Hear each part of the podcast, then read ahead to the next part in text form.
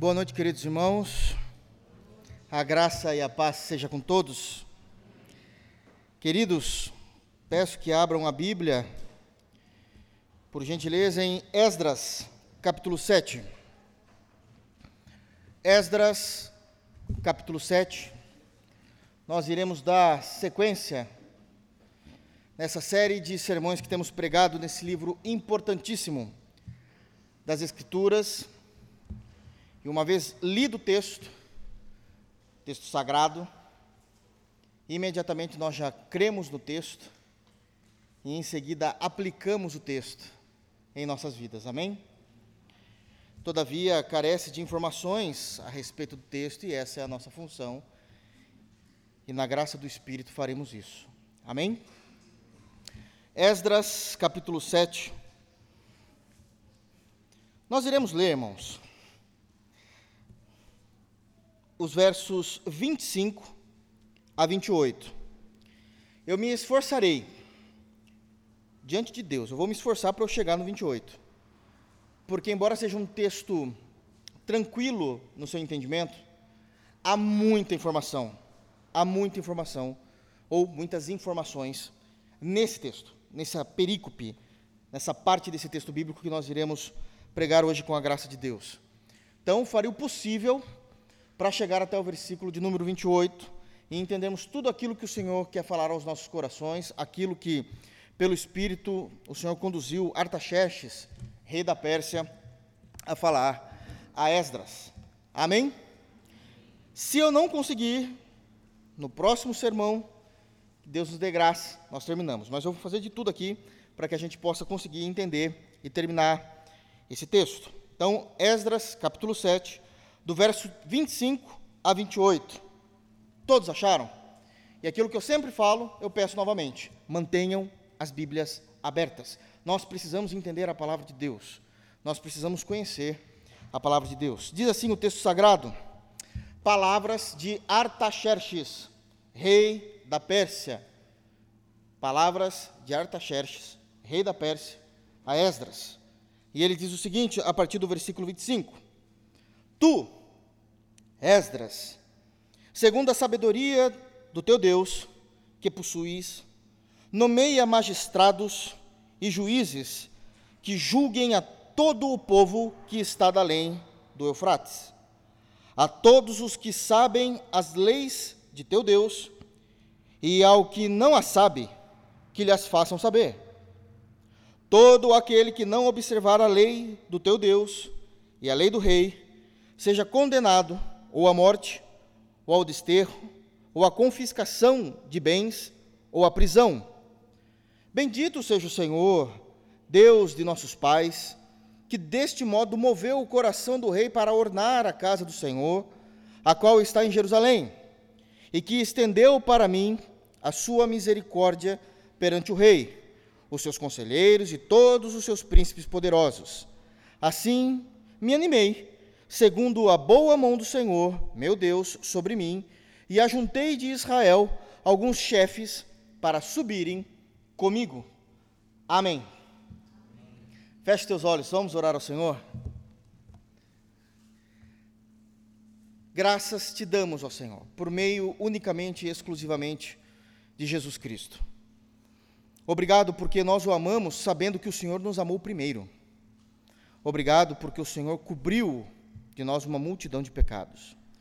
Obrigado pela infinita e perfeita obra de Cristo na cruz. Nós te damos graças, Senhor, porque o Senhor nos amou, entregando o seu Filho, como cantamos hoje, porque de alguma forma o seu coração se moveu para salvar pobres e ínfimos pecadores, o qual nós somos. Tudo é graça. Não há nada que possamos oferecer a Ti, Senhor, vindo de nós mesmos, a não ser a nossa queda. Mas por meio de Cristo nós podemos lhe oferecer o mais perfeito louvor de homens e mulheres que foram regenerados e justificados diante de Ti. Obrigado também pela Tua palavra. Fala conosco por meio dela, exclusivamente por meio dela. Nos ajuda a entender os Seus princípios, os Seus mandamentos e a Tua doutrina.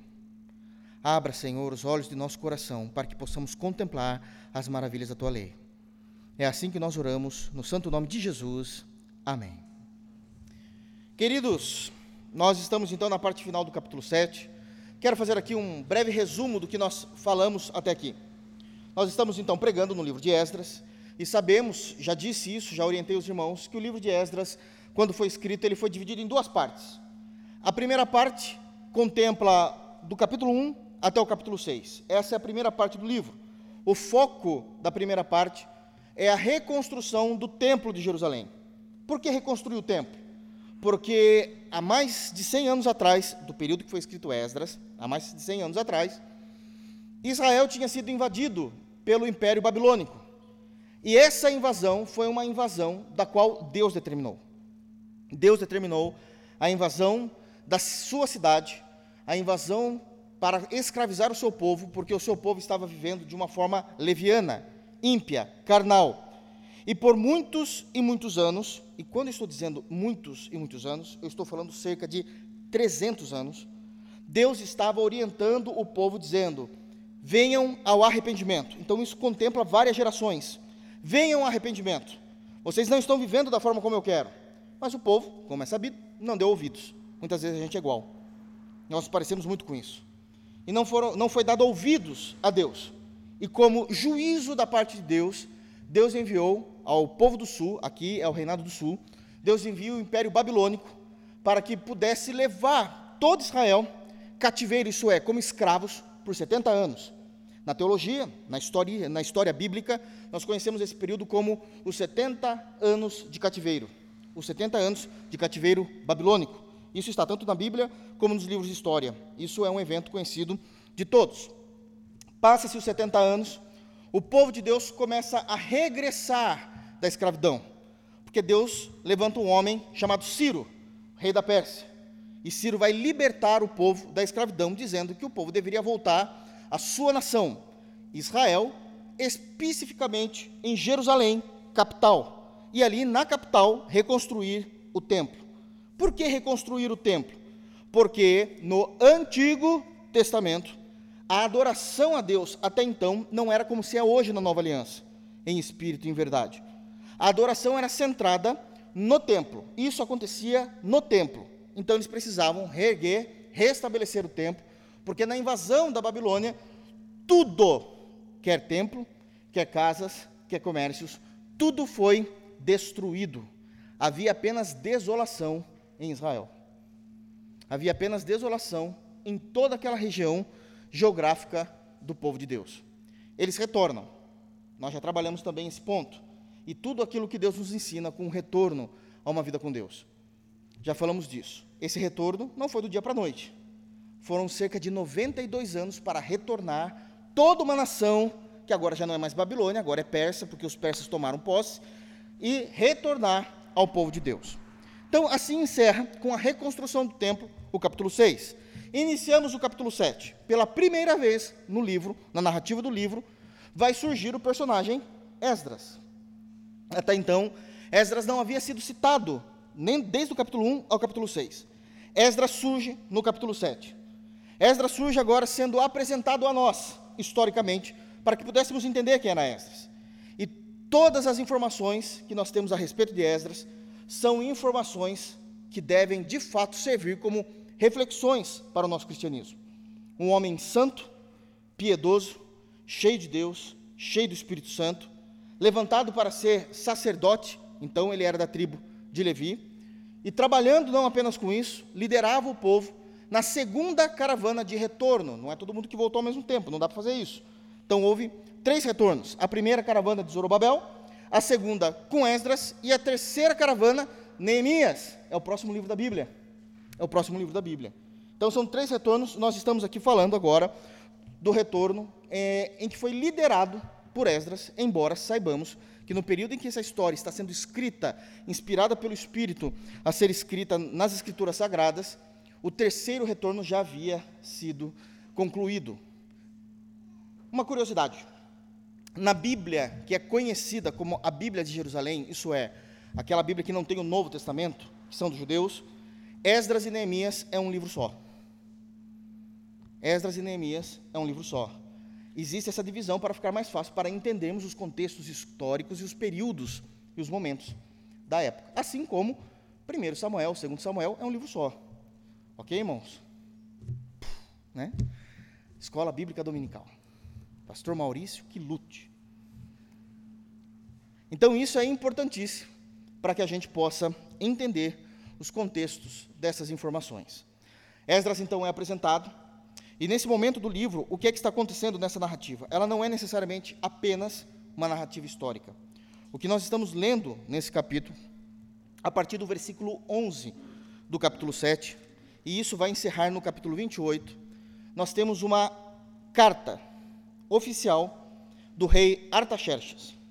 Então, isso significa que muito tempo já se passou entre o capítulo 6 de Esdras e o capítulo 7 existe um hiato de tempo. O que acontece, pastor, nesse hiato de tempo? Acontece o livro de Esther. Ok? Isso aqui é curso de doutrina, precisamos entender.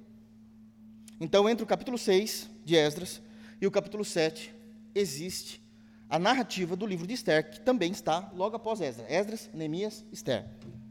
Então vai estar acontecendo toda a história do livro de Esther. Que, permitindo Deus, a gente vai citar alguma coisa aqui hoje, para que a gente possa entender e contemplar a verdade das Escrituras. Uma vez que esse documento está sendo escrito, Artaxerxes então está liberando o povo para retornar, juntamente com Esdras, do reino persa, do império persa agora, retornando para Jerusalém. Existem algumas informações que nós pregamos até então, demonstrando quem é Esdras, mostrando o caráter de Esdras, a espiritualidade de Esdras, as ações de Esdras como crentes em Deus. Como crentes em Deus. Mas nesse momento agora que nós lemos, do verso 25, nós temos um momento da carta em que o ofício não está descrevendo necessariamente pontos do retorno. Não é isso. Nesse momento da carta, Artaxerxes ele não vai citar retor o retorno específico. Ele vai se dirigir diretamente à pessoa de Esdras. Perceba o versículo 25. Tu, Esdras. Agora virou pessoal. Até então, o foco era com o evento do retorno. E vimos todos os pontos espirituais, doutrinários, eclesiásticos, de aplicação do dia a dia sobre essas informações. Mas agora, nesse momento, o rei para de falar a respeito do retorno em si, e o foco dele recai sobre a pessoa de Esdras. O que é que ele vai fazer aqui? A partir de agora, o rei vai trazer conselhos a Esdras. Ele vai falar exclusivamente ao coração de Esdras. O rei já não está mais preocupado com o retorno e nem com todo o povo. Ele vai falar ao coração de Esdras. Como é essa narrativa e qual o objetivo, qual é o teor dessa conversa? Agora a conversa é de um líder para outro líder. Artaxerxes, na posição de rei do Império Persa, falando agora para o líder que está levando o povo de Deus de volta para casa. É uma conversa de gente grande. Uma conversa de pessoas sérias. Bom, quando eu falo uma conversa, é porque ele está falando isso a Esdras, mas Esdras não responde. Isso é uma carta que vai chegar a ele ainda. Então é um monólogo, mas direcionado à pessoa de Esdras. Mas um ponto interessante que nós temos aqui, nesse texto, é que ele vai começar essa fala através de aconselhamento de liderança. Aconselhamento de liderança. E dentro desses conselhos, nós temos princípios valiosíssimos dentro do reino de Deus e para a nossa vida diária. Porque é isso que a palavra de Deus nos faz. Ela nos instrui, nos exorta e nos educa nos princípios de Deus. É interessante e digno de nota aqui que Artaxerxes é ímpio. Artaxerxes não confessa a mesma fé dos judeus, muito menos a nossa, uma fé cristã. Mas é o Senhor que está movendo o coração do rei. Vocês se lembram da semana passada? Que nós lidamos com Provérbios 21, que o coração do rei está na mão do Senhor. E ele está então o tempo todo desenhando a história. E é exatamente isso que Deus está fazendo, usando a vida de Artaxerxes. Aliás, aliás, Esdras sabe disso e ele vai comentar sobre isso daqui a pouco, sabendo que é Deus que está o tempo todo no curso da história. Ok? Dito isso como introdução, agora a gente consegue ler o texto da forma como ele deve ser entendido e compreendido. E eu quero chamar então a atenção dos irmãos ao versículo 25. Vamos ler novamente? Só até a primeira parte do texto diz: Tu, Esdras, segundo a sabedoria do teu Deus que possuis. Tu, Esdras, segundo a sabedoria do teu Deus que possuis. E aqui nós já temos um primeiro princípio importantíssimo: a tríade responsabilidade de um crente em Deus. A tríade responsabilidade de um crente em Deus. Todo o verso 25, ele começa sendo instruído a partir de conselhos. Eu li só o primeiro, mas aqui nós vamos encontrar três, três princípios daquilo que homens e mulheres de Deus devem ter no seu dia a dia. Quando ele diz, tu Esdras, segundo a sabedoria do teu Deus, o primeiro conselho, o primeiro conselho que o rei começa a dar é a partir de qual perspectiva? Que Esdras, ele precisa retornar com o seu povo, de acordo com a vontade de Deus, e uma vez que, de, que, que Esdras chega até Israel, até Jerusalém, ele precisa fazer de Israel, prestem atenção, isso é muito importante. Ele precisa fazer de Israel uma nação, novamente uma nação. Porque desde que Israel foi destruído, Israel perdeu o senso do que era uma nação livre, perdeu o senso do que era viver numa comunidade livre e Esdras precisava estabelecer em Israel uma nação soberana, da qual essa nação não estava mais debaixo do jugo de nenhum outro império, de nenhuma outra nação. E lembre-se que foram 70 anos de cativeiro, mas cerca de 92 anos de retorno. Isso significa que existiram milhões de pessoas, judeus, que nasceram debaixo da escravidão. Eles nunca tinham presenciado o que era uma vida livre, uma comunidade livre. E eles precisavam aprender a viver novamente de acordo com aquilo que Deus queria que eles vivessem. E o primeiro conselho, então, que nós temos aqui, da, da tríade que Artaxerxes começa a dizer a Esdras é: seja sábio. A sabedoria de Deus. É interessante. É o primeiro ponto que ele diz. E tu, Esdras, segundo a sabedoria do teu Deus, que possuis. E ele cita então a sabedoria.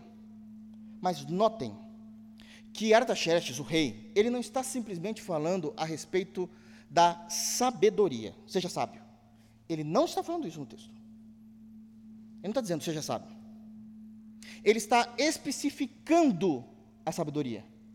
Ele está dando a fonte da sabedoria, segundo a sabedoria do teu Deus.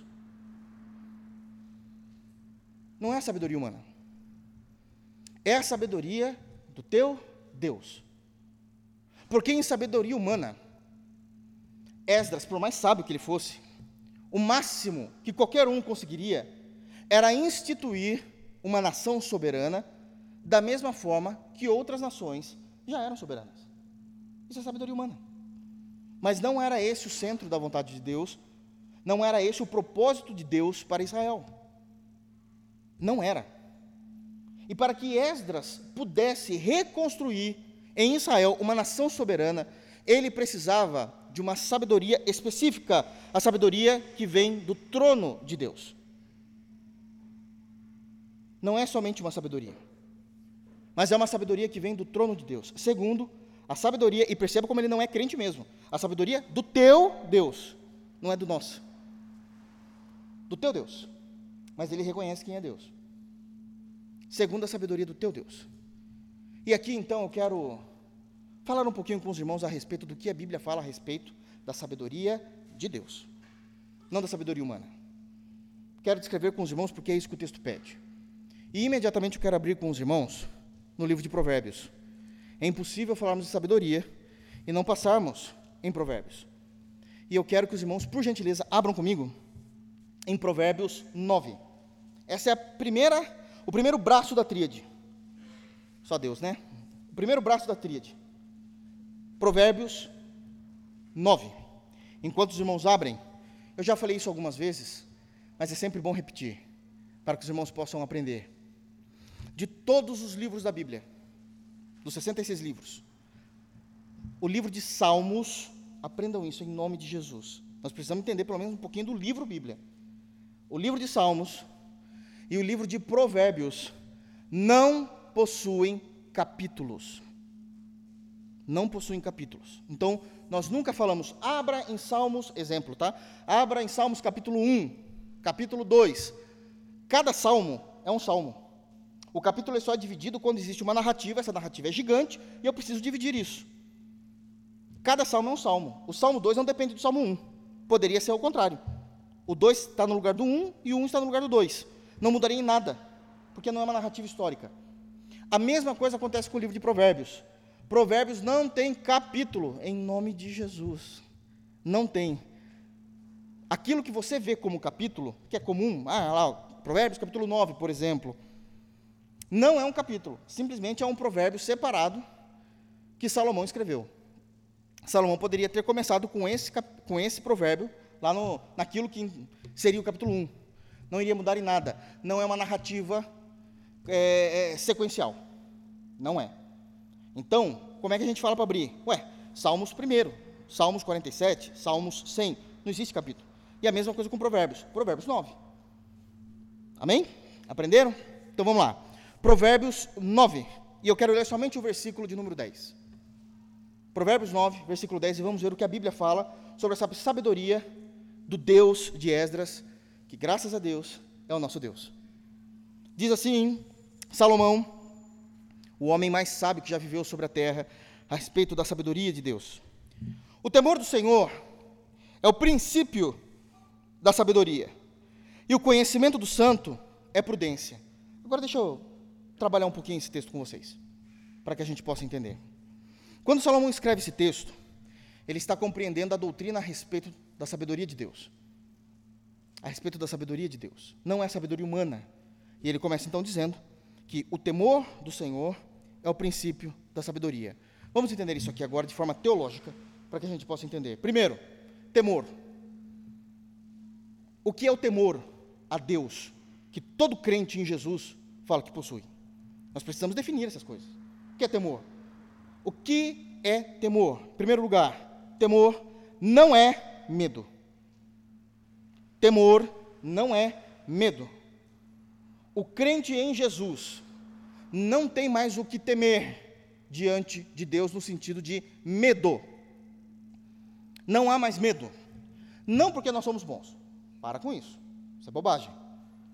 Nós não precisamos ter mais medo, porque pela graça de Cristo, já não há mais condenação para os que estão em Cristo Jesus. Romanos, capítulo 8, versículo 1. Uma vez que entendemos que temor, a palavra temor na Bíblia, para os crentes, e unicamente para os crentes, não significa medo, como é que nós entendemos temor? Temor é uma reverência santa para com Deus. Temor é uma reverência santa para com Deus. Ok, pastor? Entendi. Temor é uma reverência santa. Só me fala uma coisa: que é reverência? Como é que eu lido com isso? Então vamos lá. Reverência é toda atitude respeitosa e honrosa diante daquilo que consideramos sagrado, santo e puro. Reverência é toda atitude respeitosa e honrosa diante daquilo que consideramos sagrado, santo, puro, majestoso, e tudo isso Deus é. Tudo isso Deus é. O que nos leva a um outro entendimento. O que nos leva a um outro entendimento. Se reverência é uma atitude respeitosa e honrosa, irreverente não é uma qualidade positiva como o Brasil prega. Ah, essa pessoa é irreverente. Significa que ela não tem uma atitude de respeito e nem honrosa. Como sempre, o Brasil gosta de destoar o sentido original das palavras. Geralmente, irreverente nós damos para as pessoas que são alegres, extrovertidas, não. Alegre é uma coisa, extrovertida é outra. Ser irreverente é faltar com respeito é não ter a reverência correta. E o que o texto está dizendo é que o temor do Senhor, isso é, existe nos crentes em Jesus, salvos, redimidos, uma reverência, uma atitude de respeito e de honra diante do Deus que é santo, sagrado, puro e majestoso. Então chegamos aqui num acordo. É isso que ele está dizendo quando diz o temor do Senhor. Ele é, então, uma atitude de reverência diante de Deus. É uma atitude em que prestamos a Deus. Para alcançarmos a sabedoria, a primeira coisa que precisamos ter em nossos corações são ações de uma reverência santa, de respeito, e uma reverência, uma atitude honrosa. Para que fique mais claro, eu vou falar uma formulazinha aqui, que ela não é 100%. Uma fórmula minha, então nunca vai ser 100%. Mas, didaticamente, para ficar mais lúdico. Respeito, geralmente, porque eu estou falando que pode ser falho, respeito, geralmente, é uma atitude passiva do ser. Por respeito que eu tenho a Deus, eu deixo de tomar uma atitude. Por respeito a Deus, eu me ajoelho diante dele, isso é uma ação passiva. Só se prostra diante de Deus numa ação passiva, não é uma ação ativa. Por causa do respeito a Deus, eu me calo para não faltar com a palavra. Por causa do respeito que eu tenho a Deus, eu não tomo decisões que eu sei que pode transgredir a palavra. É uma ação passiva. Mas as atitudes honrosas são as atitudes ativas. Para a glória de Deus, eu faço isso e aquilo. Ficou mais fácil agora. Atitudes de respeito e honra. Isso é o temor a Deus. São reverências com atitudes respeitosas e honrosas diante de Deus, de acordo com as situações. Esse é o temor. O texto continua falando que é do Senhor. E o texto continua dizendo o seguinte também: que então essa reverência, leia novamente o verso 10 comigo, irmãos, vamos ler porque a Bíblia é viva e eficaz em nossos corações. O temor do Senhor, essa reverência é, respeitosa e honrosa ao Senhor, é o princípio da sabedoria. Salomão segue dizendo o seguinte: que esse temor, que essa atitude respeitosa e honrosa, ela é o princípio, ela não é toda. É a primeira parte. Para entender isso melhor. Se fôssemos colocar a sabedoria como, como um curso universitário de cinco anos, então vamos lá: direito, cinco anos, psicologia, cinco anos, estou dando um exemplo aí, engenharia, cinco anos, algumas é cinco anos e meio se a sabedoria fosse um curso universitário, o temor a Deus é a matéria do primeiro semestre. É só o princípio. Não é tudo. Ela é o princípio. Seria a primeira matéria do primeiro semestre do curso universitário. É aquilo que iríamos aprender de imediato. Por quê? Porque não existe sabedoria que não passe por atitudes no ser de atitudes respeitosas e honrosas diante de Deus. Porque tudo que nós fazemos, como crentes em Jesus, passa pelo filtro de termos respeito e honra ao nosso Deus. E a prática disso, o resultado disso é que nunca ninguém foi enganado, nunca ninguém se deu mal. Falando agora no português claro, Nunca ninguém perdeu algo por ser respeitoso e honroso diante de Deus. Nunca. Não confundam ser respeitoso, honroso com ser bobo. Porque geralmente quando alguém fala assim, Ih, tal pessoa é muito puritana diante de Deus, ela não está falando da ausência do pecado, está falando que a pessoa é tonta. E isso é uma outra interpretação erradíssima do texto bíblico, de quem não conhece nada de linguística bíblica. E a pessoa, ixi, está achando que a pessoa é inocente. Não. Você pode ter temor a Deus, ter atitudes de respeito e de honraria diante de Deus e ter posições firmadas. Isso nada tem a ver com ser bobo da corte. Nada tem a ver. São coisas totalmente distintas. Aliás, nem sei por que, é que fizeram essa comparação.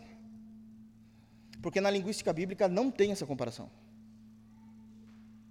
Então, o temor do Senhor, a reverência santa, cheia de respeito e honra por aquele que é majestoso, puro e santo, o temor do Senhor, ele é o princípio, é a primeira matéria de um curso universitário, do início de uma carreira universitária. É a primeira matéria da matéria do, do curso universitário, da sabedoria. E aí Salomão continua. E o conhecimento do santo é prudência. Enquanto que o temor do Senhor é a atitude respeitosa e honrosa diante de Deus, a prudência é o ato de se precaver, o ato de se precaver minuciosamente, para que não venhamos errar em pensamento, que não venhamos errar em nossos projetos, em nossos sonhos e principalmente em nosso agir, em nossas obras. Isso é prudência. É o ato minucioso de se precaver. E a grande pergunta é: como é que a gente consegue se precaver, pastor? O texto diz que nós nos precavemos através do conhecimento que nós temos de Deus. Porque quando o texto fala no final do verso 10, o conhecimento do santo, Salomão está qualificando ao Senhor, chamando o Senhor de forma extremamente honrosa de que Deus é esse santo. Está com letra maiúscula, inclusive, aí na sua Bíblia. Então, o conhecimento de quem é Deus nos faz prudente. Por que é que o conhecimento de Deus nos faz prudente? Porque quando a gente começa a conhecer Deus através da Sua palavra, que é assim que conhecemos a Deus, irmãos. Deus nos deu a sua palavra e Deus se revelou por sua palavra. Ninguém conheceria Jesus Cristo se não fosse pela Bíblia. Ninguém conheceria Deus se não fosse pela Bíblia. E até as heresias que criam a respeito de quem é Deus e quem é Jesus, eles precisaram da Bíblia para saber que existe Deus e Jesus. Então está falando da palavra. Está falando da palavra. O conhecimento de Deus revelado na palavra é que nos dá essa prudência. Por isso precisamos conhecer a Deus o Deus da palavra. O Deus que quis se revelar a nós e ao seu povo pela palavra. É essa estrutura que Salomão, o homem mais sábio, está trazendo ao povo de Deus sobre sabedoria. Com o conhecimento de Deus. Bom, como é que isso funciona na prática? Imagina que esteja eu e mais um irmão conversando. E o irmão começa, de alguma forma, a me apresentar o seu sonho, o seu projeto. E nessa conversa eu começo a identificar que a maneira como ele vai realizar esse projeto não é das melhores diante das Escrituras. Não está legal. Isso aí está tá transgredindo várias leis de Deus, vários mandamentos de Deus, não é por esse caminho. E quando ele termina de contar para mim esse projeto, eu digo para ele assim: Olha, você conhece Deus, não conhece? E ele vai falar: Claro, conheço, pastor. Então, você conhece o Deus da Bíblia mediante Jesus Cristo? Sim, com toda certeza eu conheço. Então você sabe que seu plano vai dar errado, né? Não, mas por que, que vai dar errado? Porque você não está sendo prudente. E Deus não tem compromisso com a forma como você está agindo. Deus tem compromisso com a sua palavra. Você sabe que você vai, no português claro, você vai quebrar a cara. Você sabe disso. Agora não sei se você é maduro para abrir mão disso por amor a Cristo. Mas você vai quebrar a cara. E na melhor das hipóteses, você vai quebrar a cara e vai se arrepender. Porque se você quebrar a cara e morrer, você sabe como funciona. Isso é claro. Porque o verdadeiro crente em Jesus morre amando Cristo. As coisas são sérias. Isso aqui não é brinquedo, não. A fé cristã custou sangue. Você pode não enxergar, meu querido irmão, mas tudo isso aqui está tingido de vermelho. Do sangue de Cristo. Isso aqui é sério, isso aqui não é brincadeira. Não é brincadeira. Isso é ser prudente. É tudo que eu vivo, tudo aquilo que eu projeto, tudo aquilo que eu falo, tudo aquilo que eu faço, passa pelo filtro da palavra de Deus. Eu tenho liberdade de fazer isso porque a palavra não condena. É lícito o que eu estou fazendo. Deus te abençoe. Você foi prudente mas o que eu estou fazendo está de alguma forma, intrinsecamente, quebrando vários textos, ou que seja uma lei, você não está sendo prudente. Nós preferimos fazer do jeito de Deus. Nós preferimos fazer do jeito de Deus. Uma vez um irmãozinho chegou para mim, em sinceridade de coração, e falou: Pastor, tem uma pergunta para te fazer. Eu falei: Pode fazer. Ele falou: Olha, eu estava lendo Gênesis, já até dá um embrulho, né? Eu estava lendo Gênesis, falei: Certo. E eu vi lá, então, está escrito aquilo que eu creio que o homem realmente caiu. Falei: Pois é. Isso a gente não precisava nem ler, mas é isso mesmo. A gente caiu. E ele falou: e não é que Deus depois, na primeira conversa após a queda, Deus promete enviar Jesus para resolver o problema? Eu falei: exatamente, Gênesis 3,15. Por que, que Deus já não fez Eva engravidar de uma vez? Resolveu o problema. Jesus já nascia. E não é que ele está certo? Não é mais prático? Claro que é mais prático. Olha, vou enviar meu filho, meu filho vai vir sobre você, ou então sobre a próxima geração. Adão e Eva vai ter uma menininha, essa menininha vai ser virgem, vai nascer. Ótimo! Mas na nossa prática humana, isso é o melhor. Mas eu gosto de uma atitude de João Calvino, quando ele diz assim: Não queramos ser mais sábios do que Deus. Se assim Deus determinou, nós o servimos. Acabou. Não há questionamentos, nós servimos. Existe algo no coração de Deus que nós não sabemos. E Paulo vai dizer muito isso em Romanos 11. Quem é que conseguiu perscrutar o conhecimento de Deus? Nós não conseguimos. Então a gente aceita do jeito que está, porque a gente não consegue alcançar a sabedoria de Deus. Isso é prudência. Isso é prudência. Olha, na minha cabeça seria mais simples se Deus fizesse assim. Eu entendo, irmão. Mas Deus não fez. A gente é prudente. A gente obedece. Deus fez do jeito dele. E nós aceitamos isso. Entende? É essa a construção do texto. Mas o principal não falei ainda. A sabedoria. O temor do Senhor é o princípio da sabedoria. Entendemos o temor, entendemos o princípio, ok, entendemos isso, que o conhecimento vai trazer a prudência, mas o que é de fato então a sabedoria? Prestem atenção. Sabedoria é saber como saber. Sabedoria está na gente conseguir saber como saber das coisas. Deixa eu explicar isso. Digamos que alguém chega até você com uma notícia verdadeiramente terrível, profunda e que é devastadora. Vai pelo menos devastar uma grande parte daquele grupo social em que você está inserido, seja a sua família, seja a igreja, seja a sua empresa, vai devastar. É seríssimo. E essa pessoa vem até você e fala assim: senta, porque eu preciso conversar com você. E você senta e você vai ouvir aquela notícia. Cada palavra daquela notícia, nesse exemplo, cada palavra dessa notícia é legitimamente verdadeira e devastadora. A sabedoria é saber como eu vou lidar com isso. A sabedoria é eu saber como saber essa informação. Eu posso pegá-la e fazer de algo que já é devastador uma tsunami e potencializar essa notícia de tal forma que mais pessoas, inclusive eu mesmo, seja prejudicado. Não sei lidar com isso. Sou imaturo. Outra coisa é você pegar essa notícia, por mais devastadora que ela possa ser, e você lida com ela de tal forma a tentar se assegurar que ela seja a menos, menor, fazer a menor prejuízo possível ao seu grupo social. Isso é sabedoria, saber como saber. Pode ser que amanhã, irmãos, eu estou dando um exemplo, mas isso é real em alguns casos. Digamos que amanhã, quando você acorde, o gerente do banco, gerente da sua conta, diga: Olha, legitimamente, seja lá por qual meio, mas é um meio legal, meio correto, moral, você amanheceu com algumas, prestem atenção, estou exagerando mesmo, supervalorizando, com algumas centenas de milhões na sua conta. E isso é legal.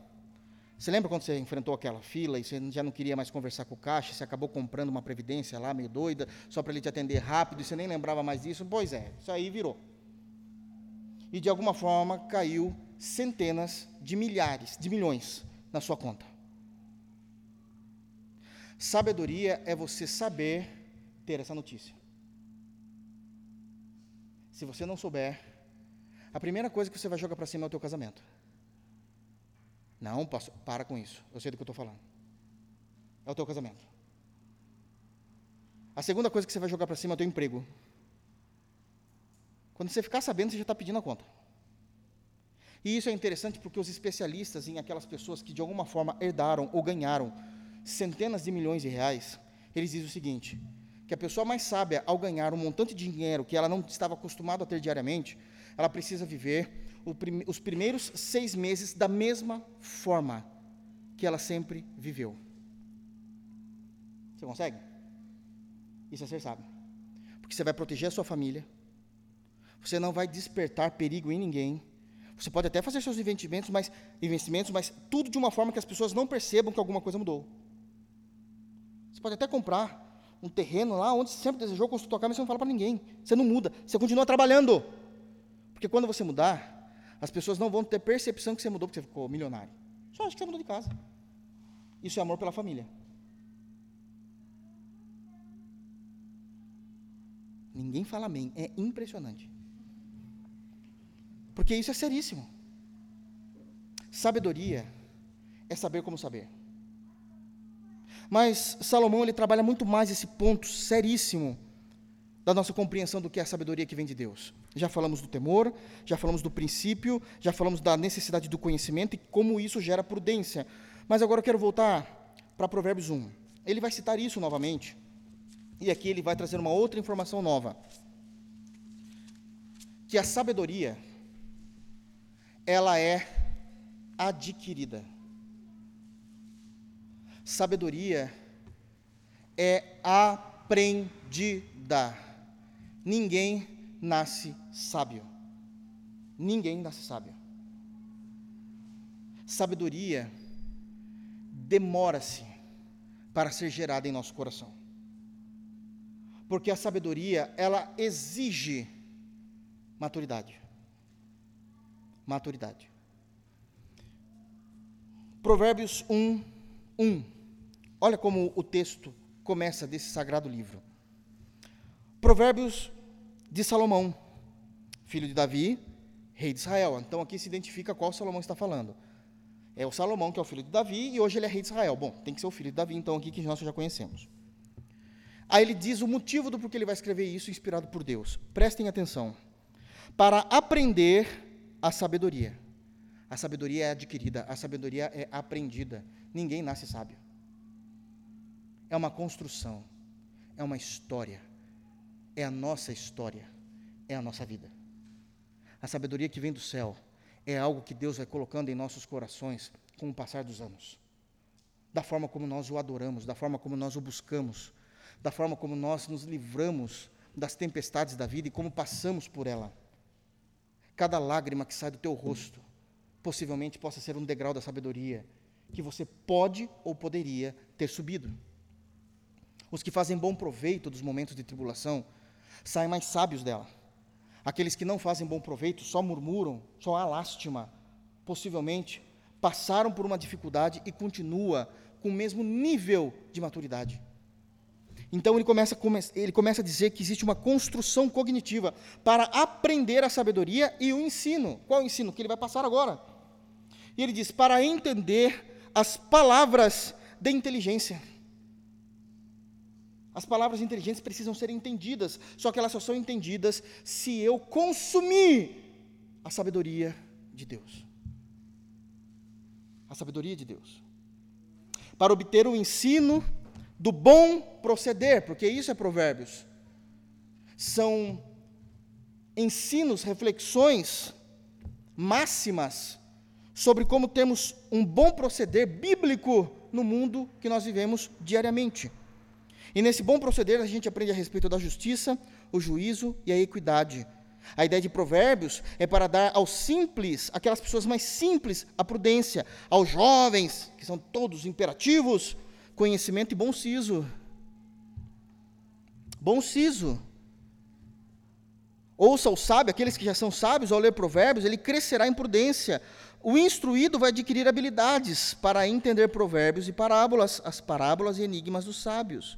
E aí ele repete: o temor do Senhor é o princípio do saber. Mas os loucos desprezam a sabedoria e o ensino. Isso é a sabedoria de Deus. Essa é a sabedoria que vem do trono de Deus. O princípio dela é o temor, uma atitude respeitosa e honrosa diante daquele que é majestoso, sagrado, puro e santo. E não apenas isso, é só a porta de entrada, é o princípio da sabedoria. E eu continuo então agora obtendo conhecimento dos textos. Porque quando eu conhecer a respeito de Deus, eu serei prudente. Eu terei ou realizarei atos em que eu irei me precaver de não errar, porque eu sei o que Deus ama e eu sei o que Deus odeia. A ideia é sermos sábios e que a sabedoria não se compra, ela se adquire, ela é aprendida. Esse é o primeiro braço do que Artaxerxes está falando a Esdras. Vamos voltar para Esdras? Eu disse que é muito texto, né? É muita informação, mas é bíblico, é doutrina.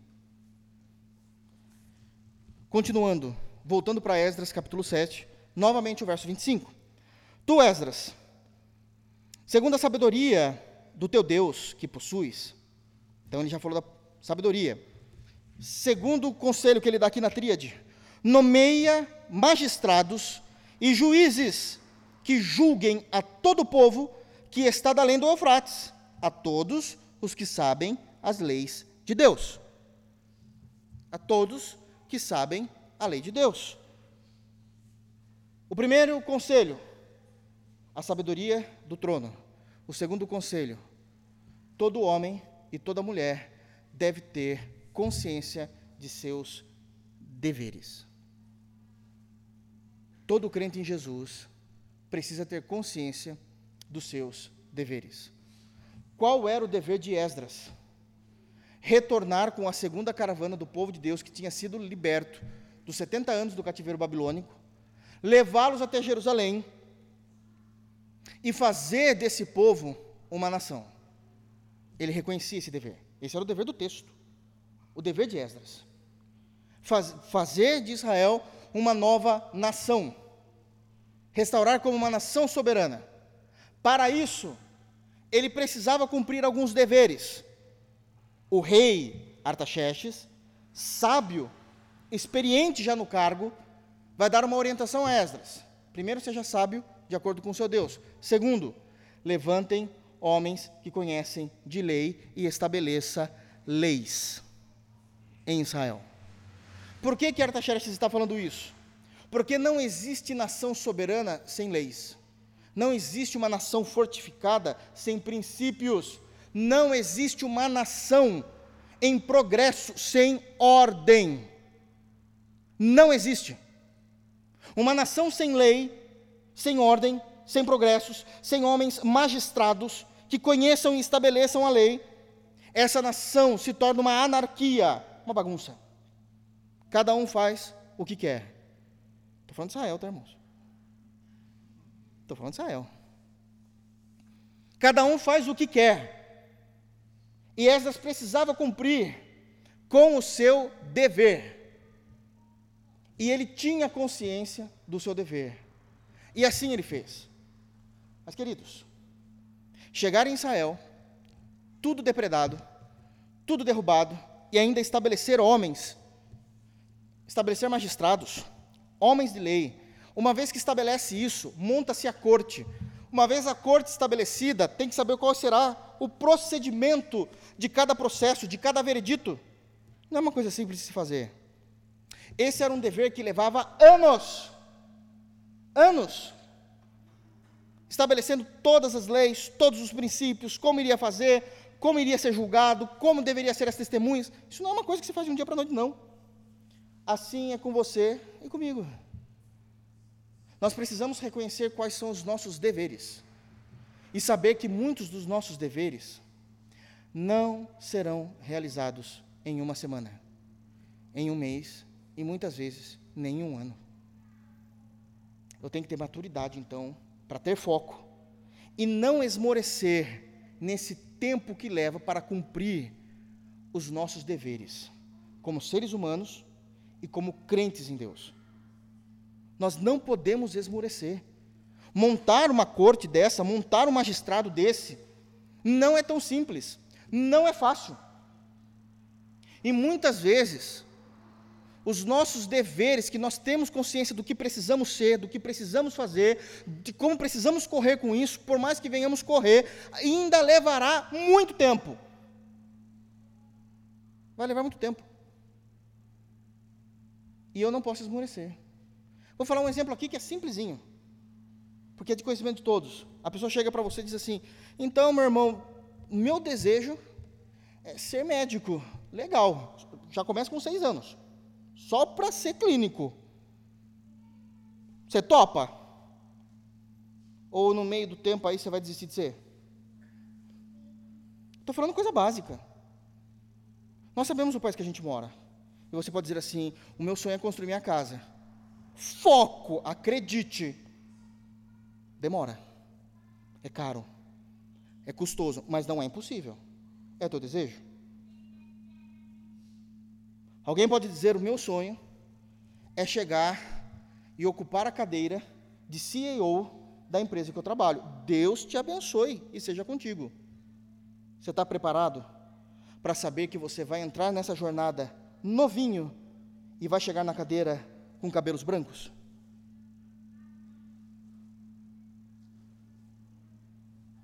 Isso é sério. O crente precisa entender que os nossos deveres precisam ser cumpridos da mesma forma como Esdras cumpriu. Existe uma demora, é longânimo, é moroso, mas precisamos mantermos com pulso firme. E eu quero dividir aqui os deveres, agora práticos para o cristianismo, de duas formas. Existem os deveres pessoais e os deveres espirituais. Os deveres pessoais, isso é para todo ser humano, para todo crente. Então não estou falando de deveres específicos que cada um decidiu trilhar na sua vida com Jesus. Isso aqui cabe para toda igreja, em qualquer lugar do mundo, em todas as eras. Deveres pessoais. Nós precisamos saber que não seremos eternamente crianças. Esse é o primeiro ponto. E aí, como homens e como mulheres, os nossos deveres são sermos bons em sermos pai. Isso é um dever, não é uma opção. Sermos bom, eu estou generalizando, estou falando com toda a igreja, existem homens e mulheres aqui, sermos bom em sermos mãe. Sermos bom em nossos deveres de sermos filhos. Sermos bons, sermos bons em sermos, de alguma forma, representantes de nossas famílias. E isso é o que falta, hein? Eu sei que tudo que às vezes eu falo um pouquinho fora, vocês acham que eu estou brincando, eu não estou. O que tem de homem que chama mulher para matar barata é impressionante. Isso é sério. Temos que ser bons naquilo que nós desejamos viver como profissionais. São deveres. Porque a Bíblia fala que nós teremos que ser bons profissionais. Está lá em Efésios, capítulo 6, isso. Isso não é brincadeira. Mas se eu não for empregado, mas eu for patrão, eu tenho que ser um bom patrão também. Está escrito lá também. Isso é claro. São deveres. Deveres em sermos provedores em nosso lar, deveres em cuidarmos da segurança da nossa família, deveres, em também trazermos qualidade de vida para a nossa família. Qualidade de vida. Se você casou, você tem o dever de trazer qualidade de vida. Quando o marido ou quando a esposa pensam dizendo, não tem problema, é só colocar comida na mesa e está muito bom, você não compreendeu as Escrituras. Você não compreendeu as Escrituras. Porque as Escrituras ensinam que o pai precisa dar qualidade de vida à sua casa. E o tempo todo. Eu não estou dizendo quando situações de força maior te impedem. Eu sei que existem situações de força maior, que fala, agora estou desempregado, aconteceu um, uma situação terrível, uma doença me acometeu. Eu estou falando na normalidade do dia. Na normalidade do dia. Isso é sério. Mas também tem os deveres espirituais. E é, é difícil para um pastor pregar sobre deveres espirituais, porque as expressões que nós usamos já são tão batidas em séculos de igreja que parece que já não tem mais o mesmo peso. Mas eu dou um exemplo: qual é um dever espiritual? Ter vida com Deus. E alguém diga, mas isso é óbvio, não precisa falar. Claro que eu preciso. Porque vida com Deus não é vir no culto.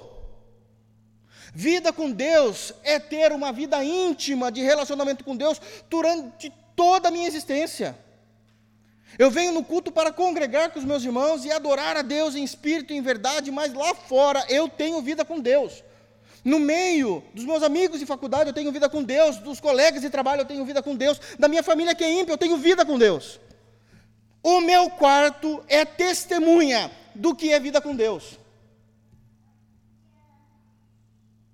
Do que é vida com Deus. Nós precisamos e temos os nossos deveres na oração. E alguém pode também dizer, isso é óbvio, mas não é.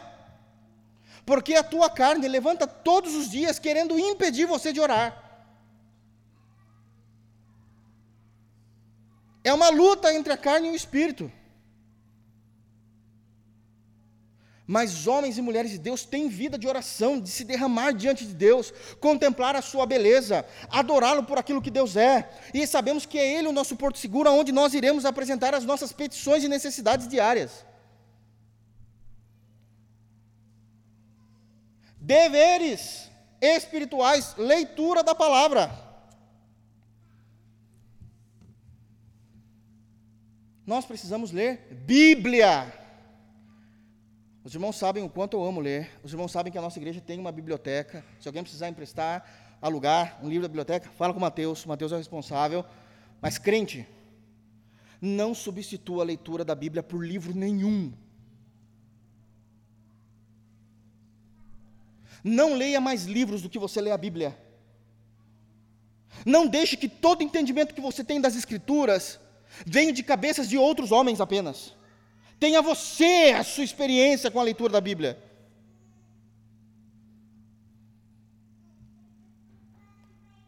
Porque senão, você diz, de fato é, em Cristo de fato você é, filho, mas tem atitude de bastardo eu só como das outras pessoas. Existe um pai com um anel na mão, com roupas limpas, que tem um boi cevado para você. Você não fica do lado de fora da grade olhando o que os outros comeram. Você pode comer. Isso é importantíssimo. Pastor Char contra livro. Se alguém falar isso é porque não me conhece. Uma besteira. Eu só estou dizendo qual é o princípio, qual é a regra. Esses são os nossos deveres. Os nossos deveres para com Deus. Eu preciso focar, realizar e ainda assim manter os meus deveres pessoais e meus deveres espirituais. 25, ainda continuando o texto. Tu, Esdras, segundo a sabedoria do teu Deus, que possuis nomeia magistrados e juízes que julguem todo o povo que está além do Eufrates, a todos os que sabem as leis de Deus, e aos que não as sabem, que lhes façam saber. Bom, se o primeiro conselho dado da tríade é a sabedoria de Deus, o segundo é os deveres, o terceiro tem que combinar nesse, a lei de Deus. Esdras, você precisa retornar. Seja, seja sábio com a sabedoria do alto para reconstruir uma nação. Coloque deveres nessa nação. Há muita gente que estava aqui com a gente, na Pérsia, que nasceu aqui, que não conhece Deus. Eles conhecem os nossos deuses, mas não conhecem o seu Deus. Ensina para eles. Olha o que o rei está falando. Vai para a lei de Deus. Porque se a nação de Israel ser reconstruída como nação, embasada na doutrina bíblica de Deus, essa nação será diferenciada. Nós precisamos entender que a igreja de Jesus espalhada pelo Brasil precisa estar fundamentada na lei de Deus, na palavra. Nós falamos inclusive disso um pouco no domingo. Nós precisamos estar fundamentados na palavra. Por quê? Porque existem deveres e leis que nós jamais iríamos pensar da mesma forma que Deus, se nós não conhecermos Deus. Por mais bondoso que o teu coração e o meu coração possa querer dizer que é, você e eu, sem a lei de Deus, não iremos tomar as atitudes de acordo com as situações que Deus quer que nós venhamos tomar, se não conhecermos Deus. Eu provo. Biblicamente eu provo. Vocês querem ver? Eu vou mostrar um texto na Bíblia, um capítulo, que fala sobre a lei de Deus. E ele vai trazer, é, o próprio Deus está dando essa lei para Moisés, e Moisés vai repassar essa lei ao povo. E vocês vão perceber que possivelmente todas as leis desse capítulo você não cumpriria nenhuma de acordo com a vontade de Deus se você não conhecer Deus. Êxodo 21. E vai ficar por aqui mesmo hoje, não teve jeito, né? Tentei chegar no 28, não saí do 25. Olha só. Vamos ler para vocês verem? E depois vocês fazem aí aquilo que a matemática chama de a prova real. Os mais antigos chamavam de a prova dos nove. Quem lembra disso? Não, eu, já não era do meu tempo, não. Eu só lembro da minha mãe falando, a prova dos nove. Ninguém lembra, né? Todo mundo é cordeirinho aqui, né? Êxodo 21. Eu vou ler agora com os irmãos. É doutrina, a gente precisa ler. O capítulo já se inicia com a lei da nação de Israel, que Deus quer que Israel viva essas leis, ok? E a primeira parte do capítulo, até o verso 11, é a respeito de escravos. Já começa por aí. Já é um assombro. Irmãos, não confundam a escravidão de Israel com a escravidão com que o Brasil teve com os negros. Não tem absolutamente nada a ver. Os, aos negros foi imposto eles serem escravos. Os que eram escravos em Israel eram pessoas que cometeram crimes diante da sociedade e diante de Deus, e a sentença deles era se tornar escravos. Ok? É diferente então aqui. De certa forma, eles mereciam servir pessoas. Ok? Então já estou dando aqui toda a compreensão para que não haja mimimi. Então vamos lá. Êxodo 21. Olha como começa o texto. São estes os estatutos que lhes proporás. Deus falando isso para Moisés. Ó, você vai propor isso para o povo. Começa. Se comprares um escravo hebreu, tá vendo? Não tem nada a ver com a escravatura do Brasil. Então, se comprares um escravo hebreu, seis anos servirás, mas ao sétimo sairá forro de graça. Você vai fazer isso? Você comprou, é seu. É, é seu só por seis anos. É o que Deus determinou. Como é que você acertar isso? E no sétimo ano, você livra ele, ele não tem que pagar você de nada. Ele já cumpriu a sua sentença. Acabou. Está vendo como a gente precisa entender? Para que a gente, a gente precisa entender a lei, para que a nação cresça debaixo da graça de Deus. Continua. Bom, seis anos é muito tempo. Parece que não, mas muita coisa acontece. Daí tem aqui algumas variáveis que podem acontecer nesse período. Se entrou solteiro, sozinho sairá. Se era homem casado, com ele sairá sua mulher. A gente começa, conhece o ser humano e o coração do homem, né? Olha, sai você, mas sua esposa fica. Porque você já está cansadão. Você está velho. A gente sabe como funciona isso, sem coração. Mas a sua esposa é uma boa serva para minha esposa. Deus fala: entrou solteiro? Sai solteiro. Entrou casado? Sai casado. Mas tem os miliantes no meio. Deus vai cuidar deles também. Está aqui, quer ver? Ó? Se o seu senhor lhe der mulher, e ela der à luz filhos e filhas, a mulher e seus filhos serão do seu senhor e ele sairá sozinho. E alguém está dizendo: que Deus é esse? O homem casou durante os seis anos em que ele era para ser escravo, teve uma criança, chega o sétimo ano, só o homem sai. E a mulher fica sozinha. Esse é o pensamento ímpio do ser humano. Esse é o pensamento ímpio do ser humano. Como se o escravo, nesse contexto, não tivesse culpa dele estar lá. E como se o escravo não tivesse a responsabilidade de homem. Se eu casei, eu permaneço do lado dela. Mas a gente só quer jogar no time dos que estão perdendo, né? A gente nunca joga no time de Deus. Quando Deus proíbe que a mulher saia, Deus está estabelecendo que se ele casou, ele fica com ela. Você não foi homem para casar? Você não foi homem para ter filho com ela? Permaneça. Não sou eu que estou falando. Vamos lá, verso 5. Porém, se o escravo expressamente dizer: Eu amo meu senhor, minha mulher, meus filhos, não quero sair forro, então o senhor o levará aos juízes, porque é uma nova lei ali que está se fazendo, então, nesse caso, e o fará chegar à porta ou à ombreira, ali da, da propriedade, e o seu senhor lhe furará a orelha com uma sovela, e ele o servirá para sempre. Por que, que ele vai servir para sempre? porque é nesse trabalho que ele vai dar comida e sustento para sua esposa. Os escravos aqui recebiam, tá, irmãos? Aqui eles recebiam.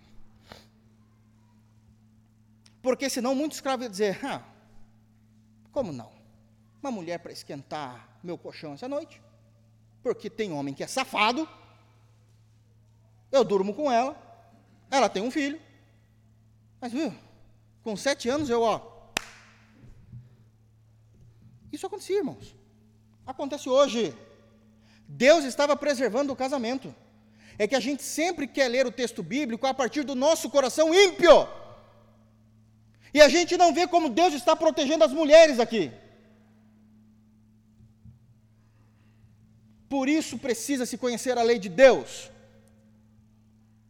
Esse princípio não está narrado exatamente no Novo Testamento, mas continua o mesmo.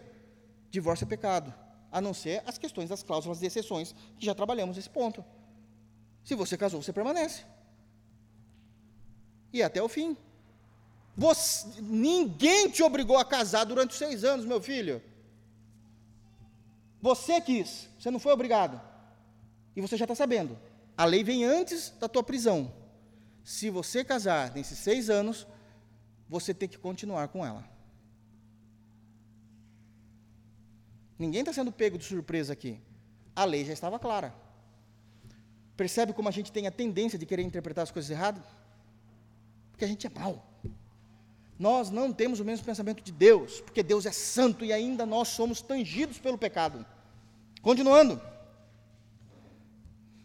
Vocês querem ver como que, é, como que funciona? Sete. Vocês acham que isso é só brincadeirinha? Sete. Se um homem vender sua filha para ser escrava, o que, que é isso? Porque Deus sabia que existiam pais livres que, para ganhar um dinheiro, ia vender a sua filha. Eu prefiro ver homens maus dizendo: Eu prefiro ver a minha filha trabalhando como escrava do que eu tenho que sustentar ela. Não é um vagabundo. Me desculpe, não tem outra expressão. Vagabundo. Deus está protegendo a família. Se um homem vender sua filha para ser escrava, esta não lhe sairá como saem os escravos. Porque qual é a cabeça do homem safado? Vendo minha filha, seis aninhos, sete anos ela está aqui ainda. Como se a filha não fosse sofrer os seis anos, né? Deus fala assim: não. Se você vender a sua filha para sempre, nesse caso, ela não terá forria. É isso que você quer? É isso? Oito. Se ela não agradar ao seu senhor, que se comprometeu a desposá-la, ele terá de permitir-lhe o resgate. Não poderá vendê-la a um povo estranho, pois será isso deslealdade para com ela. O que é isso? Um homem vendeu a sua esposa. Por que, que ele quer vender a esposa? Ah, porque eu não, não gosto mais dela. Já deu o que tinha que dar não há mais amor. Já perdeu o amor? Não é assim que funciona? Já perdi o amor, já não, não tem mais o que ser falado. Ah, não? Não. Não, você não vai poder vender. Eu te proíbo. A mulher não é objeto. Isso é ser desrespeitoso com ela. Mas, se casar com seu filho, tratá-la-á como se tratam as filhas. Duas famílias, uma menina começou a gostar do menino da outra família, ambos solteiros, se casaram. As famílias devem aceitar os novos membros agregados como filhos. Deus está estipulando isso. Como filhos. Por isso, jovens, sabem com quem vocês vão se casar, viu? Tem filho que é intragável também. Então, sabem com quem vocês vão se casar. Está escrito aqui. Se ele der ao filho outra mulher, não diminuirá o mantimento da primeira, nem os seus vestidos, nem os seus direitos conjugais. Obviamente que isso aqui ficou no Antigo Testamento, ok? Porque Deus estava estabelecendo a lei ainda. Hoje, qual que sempre foi o padrão de Deus? Deus criou Adão e Eva. O casamento é heterossexual, Adão e Eva. É monogâmico, é Adão e Eva. Não é Adão e Ivo e Eva. Tá certo? Não é Adão, Eva e Maria. Esse é o princípio. E é um casamento de formato espiritual, porque os dois se tornam uma só carne. Ok? Ok, irmãos? Mas aqui o homem já pecava. Ah, filho, pode ter outra mulher. Ah, você quer ter outra mulher? Você não pode diminuir a qualidade de vida da primeira. Não é para ficar emprestando a roupa de uma e a roupa de outra, não. Você quer ter duas mulheres? É roupa nova para as duas, é viagem para as duas, é colar para as duas, isso era comum naquela época, é anel para as duas, não é para uma ficar usando outra, não. Seja homem, rapaz. Tenha culhões. Se não lhe fizer estas três coisas, ela sairá sem retribuição, nem pagamento e nem dinheiro. Pode haver o divórcio, você será humilhado e ainda vai sair sem nada. Eu poderia continuar aqui acerca da violência. Tem muito mais coisas, mas não posso, não tenho mais tempo. Mas o que eu quero dizer com isso? Que Deus estabeleceu leis que precisam ser seguidas. Leis que precisam ser seguidas. Só vou ler a 12 e a 13, porque isso me servirá para o sermão da semana que vem.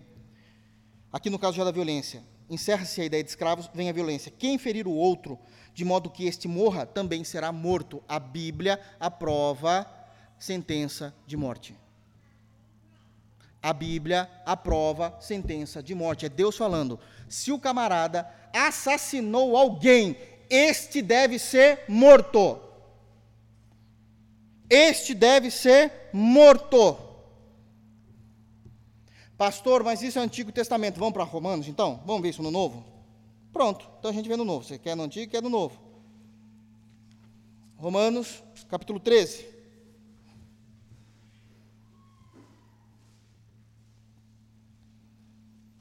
Romanos, capítulo 13.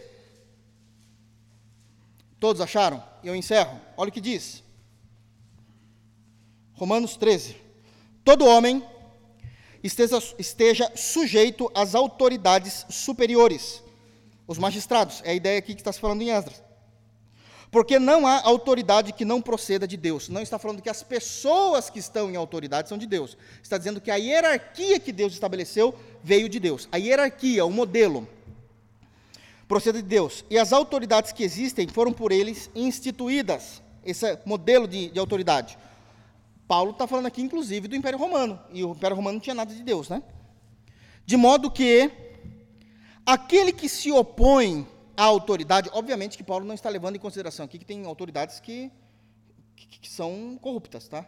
Está levando no princípio de Deus aqui, de, de, de, autoridades corretas com o que fazem. Então, de modo que aquele que se opõe à autoridade resiste à ordenação de Deus.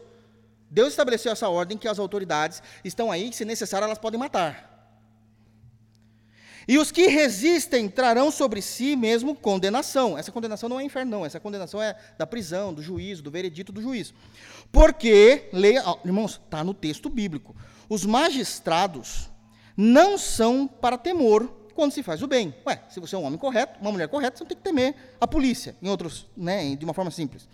E sim quando se faz o mal. Queres tu não temer a autoridade? Faz o bem e terás louvor delas, visto que a autoridade é ministro de Deus para o teu bem. A autoridade está aqui para proteger a sociedade. É assim que deveria ser. se não fossem essas leis largas e frouxas do Brasil. As autoridades estão aqui para defender a sociedade. Entretanto, se fizerem o mal, teme, teme as autoridades. Porque não é sem motivo que ela traz a espada, pois é ministro de Deus, vingador para castigar o que pratica o mal. Não tinha armas de fogo na época, ok? Então eles têm espada. Por quê? Se precisar, eles vão te matar. Porque eles são vingadores da parte de Deus. Pena de morte é bíblico.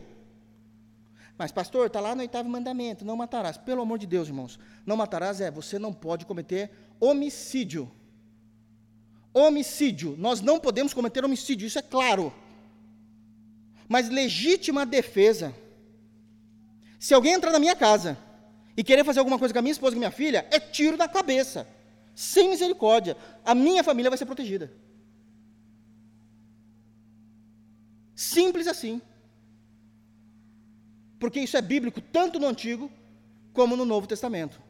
Se as leis não fossem frouxas, e eu termino por aqui, não tenho mais tempo. Se as leis não fossem frouxas, todo assassino deveria morrer. Você ia ver como iria cair a mortalidade por homicídios em nossa nação. Mas a gente escolheu ir por um caminho que não é de Deus. Não. Tem os direitos humanos, dá o melhor para eles, e quem sofre são os homens de bem. Que Deus nos abençoe. Em Cristo Jesus. Vamos ficar de pé, vamos orar. Semana que vem nós terminaremos esse texto, terá muito mais informações, é muito mais coisa para ser falado. Amém? Feche os teus olhos, vamos orar e nos despedir em paz na graça de Deus.